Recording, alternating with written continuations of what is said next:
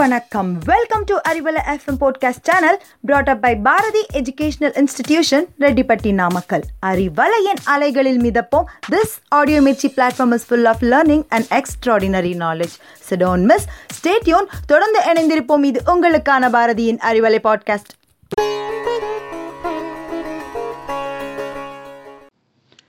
அறிவலை கேட்கும் அனைவருக்கும் அன்பான தமிழ் வணக்கம். கம்பன் வேட்டி கட்டிய சரஸ்வதி என்று சொல்லுவார்கள். தமிழ் அவருக்கு அடிமை. சொற்களெல்லாம் கம்பனது ஏவலாட்கள். கவிதை நயம் கம்பனுக்கு கைவந்த கலை. கம்பன் வீட்டு கட்டுத்தெரியும் கவிபாடும் என்பார்கள். அவர் ஒரு ஓவியர் என்று நாம் கற்பனை பண்ணினால் அவரது எழுத்துகள் வண்ணம் தோய்த்த எண்ணங்கள் அவரது சிந்தையில் உதித்த நறுமண வண்ண மலர்கள். கம்பர் கவி புனைந்து கொண்டிருக்கிறார். எங்கோ ஏதோ யார் சொல்லுகிற ஒரு வார்த்தை அவர் காதில் விழுகிறது. வண்ணம். ஆஹா இந்த வண்ணம் என்ற சொல்லே அவர் எழுதி கொண்டிருக்கும் ஓலைச்சுவடியில் கவிதையாக வண்ண மலராக பூக்கிறது.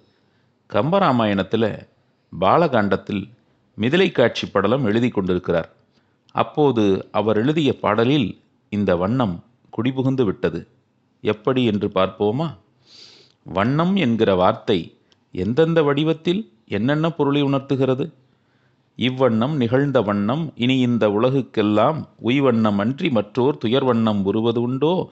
மைவண்ணத்து அரக்கி போரில் மலைவண்ணத்து அண்ணலே உன் கைவண்ணம் அங்கு கண்டேன் கால்வண்ணம் இங்கு கண்டேன். கம்பராமாயணத்தில் மிதிலை காட்சி படலத்தில் இருபத்தி நான்காவது பாடல் பிறந்தது. இவ்வண்ணம் இவ்வாறு நிகழ்ந்த வண்ணம் நடந்த மாதிரி உய் வண்ணம் வாழுகிற வழி துயர் வண்ணம் துக்கம் துன்பம் மை வண்ணம் கருப்பு நிறம் மழை வண்ணம் சூழ்கொண்ட கருப்பு மழை நிறைந்த கருமேகம் கை வண்ணம் கை செய்யக்கூடிய திறமை கால் வண்ணம் காலின் திறமை. இந்த வண்ணம் என்ற பல பொருள் கொண்ட சொல்லை வைத்து ஒரு கவிதை விளையாட்டையே விளையாடியிருக்கிறான் கம்பன். ராமன் விஸ்வாமித்திரருடன் தம்பி லக்ஷ்மணனுடன் நடந்து செல்கிறான். மிதிலை மாநகருக்கு செல்லுகிறார்கள். ராமன் செல்லுகிற வழியில ஒரு மண்மேடான பழைய ஆசிரமத்தை பார்க்கிறான். அதன் வெளியே ஒரு கல் கிடக்கிறது. ராமனின் கால் அந்த கல்லின் மேல் படுகிறது. அடுத்த கணமே அந்த கல் உருமாறுகிறது. கல் இருந்த இடத்தில் இப்பொழுது ஒரு ரிஷி பத்தினி தென்படுகிறாள். கௌதம மகரிஷியின் மனைவி அகலிகை. எத்தனையோ வருடத்தின் சாபம் நீங்கி இப்பொழுது சாப விமோசனம் பெறுகிறாள். ராமனுக்கோ வியப்பு. இதை கண்ட விஸ்வாமித்திர முனிவர் புன்னகை பூக்கிறார். ராமா இந்த ஒரு கணத்திற்காகத்தான் இத்தனை யுகங்களாக அகழிகை காத்திருந்தாள். உன் பாதத்தூளி படுமா என்று ஏங்கிய துக்கம் துன்பம் இப்போது தீர்ந்தது. கரிய நிற ராமா இனி இந்த உலகில் யாருக்கேனும் துயரமோ துன்பமோ கிடையாதப்பா. நினைத்து பார்க்கிறேன். மகிழ்ச்சி அடைகிறேன் உனது கோதண்டத்தின் சக்தியால் எவராலும் கொல்ல முடியாத வெல்ல முடியாத தாடகை என்ற அரஸ் அரக்கி மாண்டு போனாள். உன் கைத்திறம் அங்கே பேசியது. இதோ இங்கே உன் பொற்பாதம் பட்ட மறுகணமே அகழிகை உயிர் பெற்றுவிட்டாள். உன் காலின் திறமை இங்கே வெளிப்பட்டது. விஸ்வாமித்திரர் ராமனை புகழுகிற இந்த செய்யுளிலே வண்ணம் எப்படி? நிறம் திறம் காலம் என பல பொருளில் திரும்ப திரும்ப ஒவ்வொரு அடியிலும் வருகிறது. அடடா இதுபோல் எழுத இனி ஒருவன் பிறந்துதானே வர வேண்டும். இன்னொரு காட்சி. இது சற்றே மாறுபட்ட அனுபவம். இங்கே இந்த செய்யுளில் கம்பர் வார்த்தை கிடைக்காமல் திணறுகிறார். நம்ப முடிகிறதா? கம்பனுக்கா வார்த்தை கிடைக்காது. ராமனுடைய அழகை எப்படி வர்ணிப்பேன்? என்ன வார்த்தையை பயன்படுத்துவேன்? எப்படி சொல்லுவேன்? கவிதையால் சொல்ல இயலாத வர்ணிக்க இயலாத எழுத இயலாத அற்புதம் ராமனின் லாவண்யம். ஒரு கால் இப்படி சொல்லலாமா? இந்த உதாரணம் உவமை பொருத்தமாகுமா? என்றெல்லாம் கம்பர் யோசிக்கிறார். எவ்வளவோ முயற்சிக்கிறார் முடியவில்லை. கடைசியில் ஐயோ என்று திணறுகிறார் கம்பர். அந்த செய்யுள் அயோத்தியா காண்டத்தில் கங்கை படலத்தில் முதல் செய்யுளாக இடம் பிடித்திருக்கிறது. வெய்யோன் ஒளி தன் மேனியின் விரி சோதியின் மறைய பொய்யோ எனுமிடையாலொடும் இலையானொடும் போனான். மையோ மரகதமோ மரிகடலோ மலைமுகிலோ ஐயோ இவன் வடிவு என்பதோர் அழியா அழகுடையான். வெய்யோன்னா சூரியன்.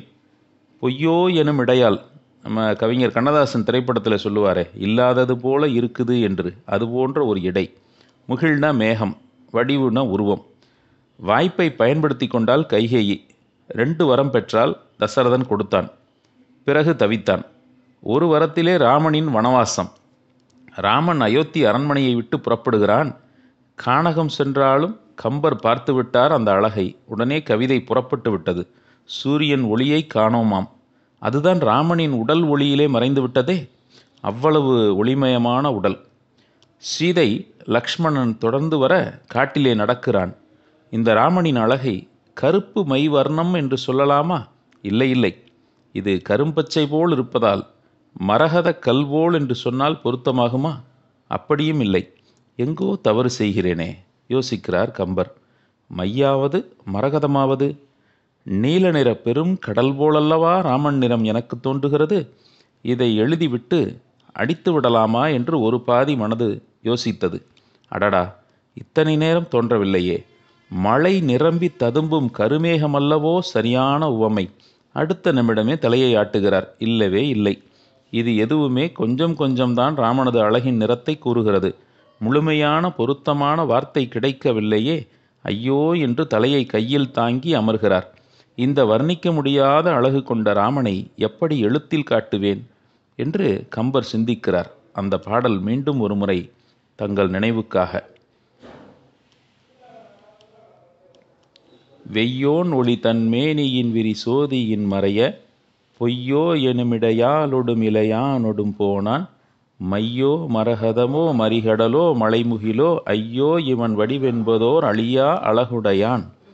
அறிவலை நேயர்களே இரண்டு கம்பராமாயண பாடல்களை உங்களுக்கு அறிமுகம் செய்த நிறைவோடு விடைபெறுகிறேன். அன்பன் நாராயணமூர்த்தி நன்றி வணக்கம்.